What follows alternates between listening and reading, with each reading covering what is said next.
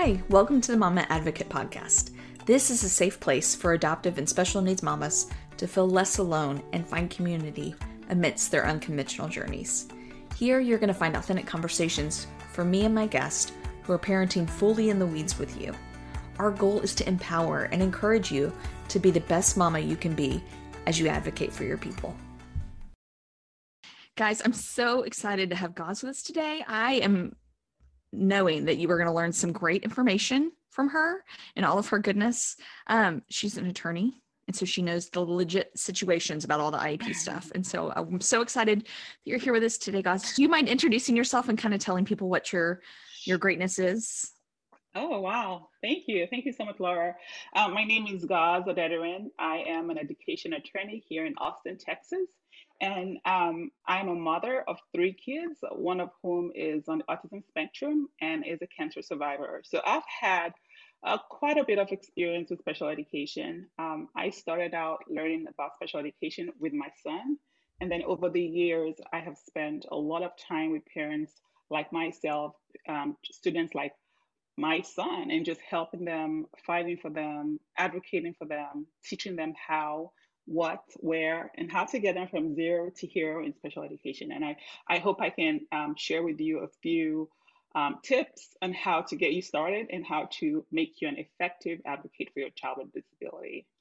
I love that so much. So I had some some just really general questions of mm-hmm. that I think some of my mama friends have had in the past mm-hmm. and that I wanted to run by you and kind of hear your expertise on.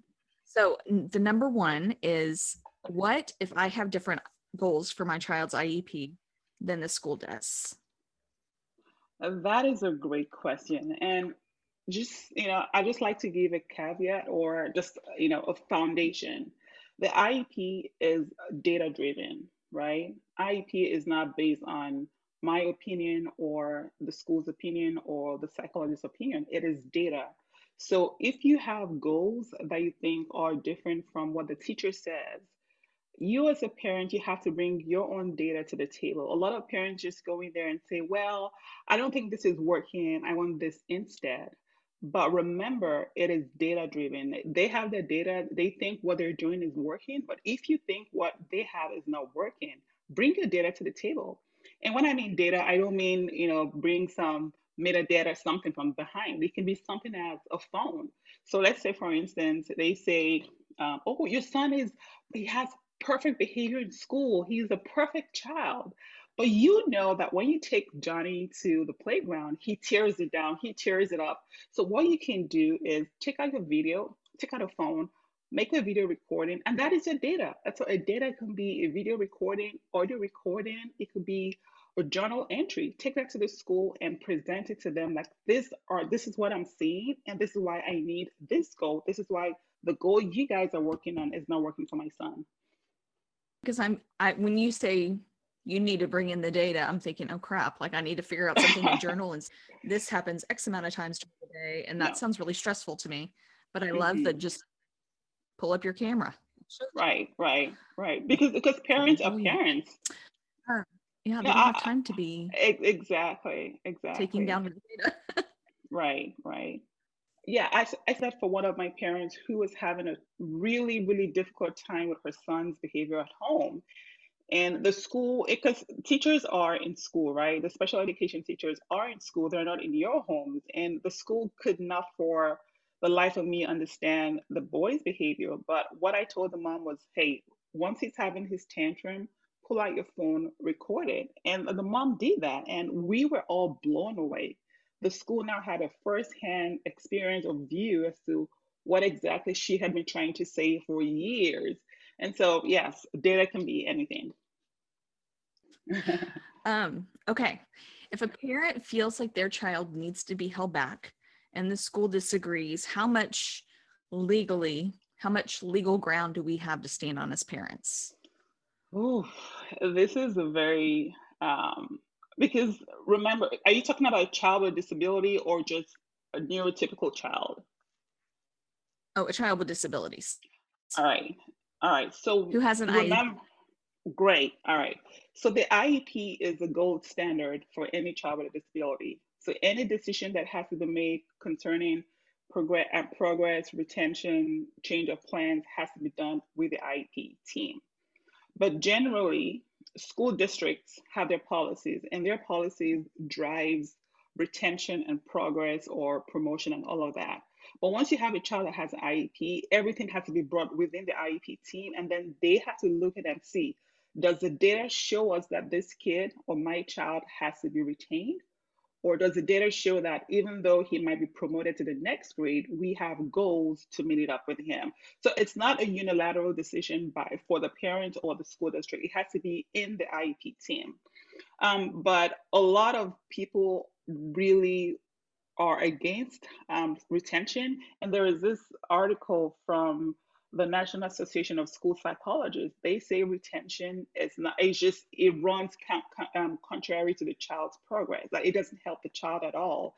And so you might find a little bit of pushback from the school district when you're asking for retention, because in their mind, they feel like even if we promote your son, we can modify his goals in the IEP to kind of make him progress from goals to goal. Does that make sense? It does make sense. Okay. It makes a lot of sense um, and they have that data piece there too. Oh yes, yes, yeah. Now, what can a parent expect regarding staff being educated and trains trained in regards to your child?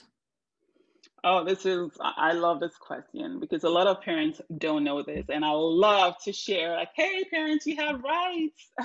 the law actually says that an IEP document should have in there parents training and support training. So there are two types, the parent and support. Um, the support training are the teachers or the aides or the people that work one-on-one with your child. So if your child has a different um, challenge or different disability and the school is not equipped to work on those disabilities, they are obligated by law to go out and get outside experts to come in and train your staff, train the support. In the same way, the law also says that parents can be trained, parents should be trained. So if you need support services, if you need the training, it has to be in the IEP. So it's not just it's not just the school that's going to get trained. You as a parent can get trained, and this is what the law says. So make sure parents you're asking for parent training or support training for your child's disabilities because the school nobody knows everything, right? And the school district cannot hire all sorts of experts. So they have particular yeah. experts. But if a child comes in with a different kind of disability, they are obligated by the law to go out, get the experts, come train their people. And you, mama. It's just so good to know. like that is the most joyous news that I've I love it. Yeah. But so many times I feel like it's just like given the procedural safeguards, maybe it's in there. I've probably given been given like a hundred of those packets and I never yeah. read them let's be honest. So I it's just good to have that reminder and know what my rights right. are. And right. so I appreciate you sharing that. You're welcome. Okay. So my next question is how do we like if I'm suspicious about an aide or a teacher that I don't feel like is really the best for my child, or maybe I hear stories that I'm like, that's not helpful for them how do I go about like reporting or stating my concerns with that person mm-hmm. to somebody without there being like retaliation upon my child because I'm reporting? Mm-hmm. That is a very good question. So now the the first question I'm going to ask the parent. So if a parent was asking me this, I would ask you, did you hear from somebody else or are you seeing some behavior in your son or your child that you can trace back to the classroom?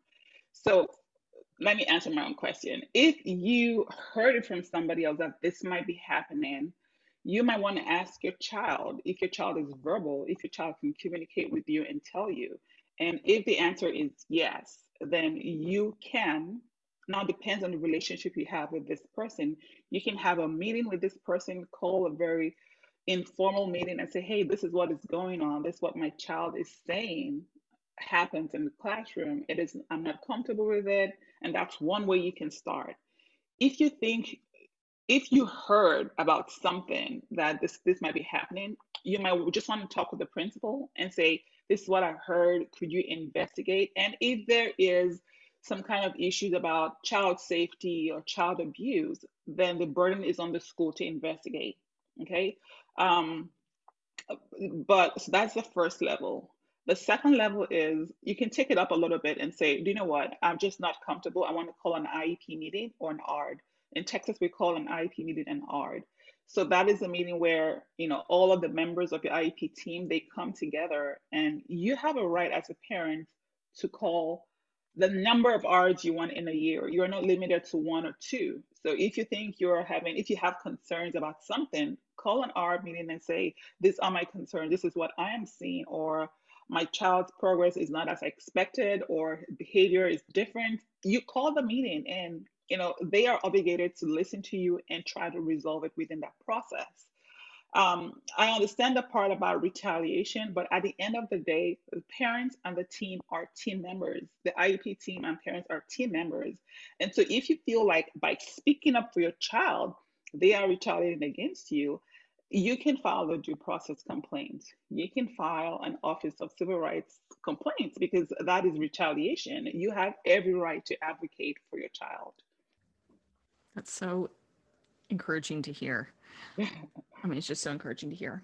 I, I, know that. I know that that's my job to advocate for my children, but I think so often mm-hmm. I feel uncomfortable about speaking up because I'm not the expert and I'm not the I'm oh. not the SPED teacher or the you know. Oh, okay. Can I can I just say something here? This is you are the expert of your child. Remember that. You are the expert of your child. So all of these IEP team, team members, they have different specialties there's the occupational therapist, a speech therapist, a behaviorist, a licensed school psychologist. But guess what? You are the expert of your child. And when you come in and say, I know my son, when he's at home, he's this way. But once he gets off the school bus, I notice a difference in him. I'm the expert. I know him. Something is going on. And I want you guys, I want us to talk about it. I want us to investigate what's going on. So please know that you are the expert of your child and that IEP table and whatever you say is important and you have a right to be there. I love that. I need that encouragement sometimes. I do i do know that we are the expert of our children but i think just the iep process and all the all the verbiage and all the talking and oh all the testing gosh. and all the things just feel like uh i don't know what's going on you know? Mm-hmm. so uh, it's just good to remember that that we are that we are the experts of our kids. I think that's such a good reminder. Yeah. Um, I want to talk to you about buses too, but I'm going to finish up these questions from these mamas. Um, is there a way to request more services or aids without the mm-hmm. school fighting you? Whew. Um, those who would fight would fight. That's it. You know, if if you're if you're in a school district that is just you know they fight parents, they're going to fight you. But remember, and I always want to just emphasize this the IEP is the IEP process is data driven. If you want more services for your child, you need to come up with data that proves that the services you're giving him is just not enough. Okay, and you, you can do that by having um, by going and getting your own evaluation, an independent evaluation by yourself out of pocket, or you can tell the school district that this is not working. I want a different evaluation. I want you guys, I want the school district to evaluate my son and give him, uh, evaluate him and come up with a new plan as to why this is not working and what we should do going forward. Um, but, you know, you just, for example, you cannot come to an IEP meeting and say, I want 60 hours of speech per week, speech therapy per week. They're going to ask you, why do you want, we're giving him 35 hours um, 30, sorry, 35 minutes, you know, not hours, I'm sorry. Uh, let's say you want 60 minutes and they're giving you 30 minutes and you want, you know, they will ask you, why do you want the extra 30 minutes? What is it that, you know, what is backing your request? And so it's usually best for you to come up with something. Do you see your son struggling with speech at home? If yes, bring your data and bring it to them and say, this is why I need extra minutes. And if the school says no, that could be an opportunity for you to say, okay, I'm going to take it up a notch. I'm going to file a complaint, or I'm going to go meet with the superintendent or meet with the director of special education. But there are different options that you can go to resolve um, your goals, your request for goals. What are our, when you said the bus earlier, it just reminded me of a lovely situation that happened to our family. Oh. Um, we had no, are you ready for just some personal wisdom here? Uh, We had a a sped um, bus, and the two drivers on it. One of them we had a lot of red flags about, and he was the one that went and sat with the kids in their spots, and it just made us feel really uncomfortable with some things that were we were told. Um, and so we just said, okay, we don't want the kids riding the bus anymore. Like, don't feel great about that. But it never really crossed my mind to say, like, hey, can we please have a new bus driver on our route? I don't know if that's allowed. Or, hey, can we have them do XYZ as a safety precaution? Or I don't know. What what are things that we could do with that bus ride Okay. in our IEPs Perfect. Um, for our children? Yes, so that is a great question. And every child that has an IEP, you receive special education and related services, right? So it's not just the special education of modifying the curriculum, you get related services. Related services can include transportation. So that is part of the IEP. So if there is something in the IEP, remember that you're not comfortable with, you request for it. You just don't pull out. If there is something you saw in the bus, the bus driver, you call an IEP meeting, call an ARD and say, you know, this aide or this driver is not following safety precautions. This is what I saw. This is my parental concern. As a mom, you have a concern, you lay before the table and they talk about it. Because transportation is part of his IEP. And if the transportation is not working for your son, then they will deny him, they are denying him FAPE. FAPE means free and appropriate public education. He's entitled to transportation. If he's uncomfortable getting on the bus, that means there's something going on there, and you have to, you, you really have to work on it to resolve it. And so there is nothing outside of the, the class. I mean, there is no limit to what you can request for from your IEP meeting, but as long as it is tied to your son's IEP progress. Does that make sense? It makes complete sense. All right. That's so good to know. Well, guys, I'm so grateful for you being here with us today and for just You're sharing all of your wonderful wisdom.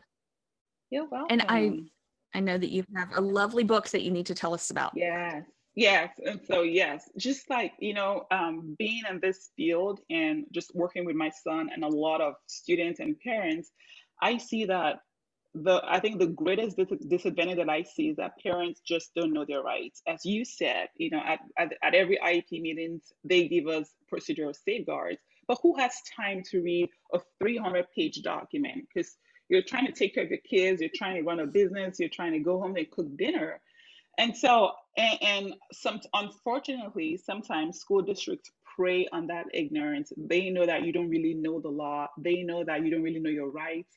They know that you don't have time to read all of that procedural safeguards. And so they try to get away with as much as possible. As long, as long as you allow them to get away with it, they will get away with it. And so, you know, and I meet parents and tell them, do you know you can do that? They're like, no, is can I do that? Yes, you can. And so over the years, just hearing from parents, I just decided to put together a really little book. It's so small that you can pick it up in a day and read it and know from start to finish what you should be doing, what you should be asking, how you should be presenting yourself in IEP meeting. So the I the book is called IEP at your fingertips because you're going to know the law at your fingertips. You're going to know advocacy skills at your fingertips. Anything you need to know to take your child from evaluation to if you're going to go to due process to resolve issues, it's all on your fingertips. So, yes, that's why I wrote the book, and I'm so excited about it because you know my passion is to teach parents their rights. Like you have rights. You just don't say or don't sign anything on IEP meeting that you're not sure of. Um, there are lots of things in there that would kind of enlighten parents and empower them on how to advocate for their kids. So I'm really excited about the book. I am too. And we're gonna put the link down in the little notes here so that way people Perfect. can can grab that. think It's a must have if you have IEPs at all. So yeah. thank you so much. I'm so grateful for you. You're welcome. You're welcome.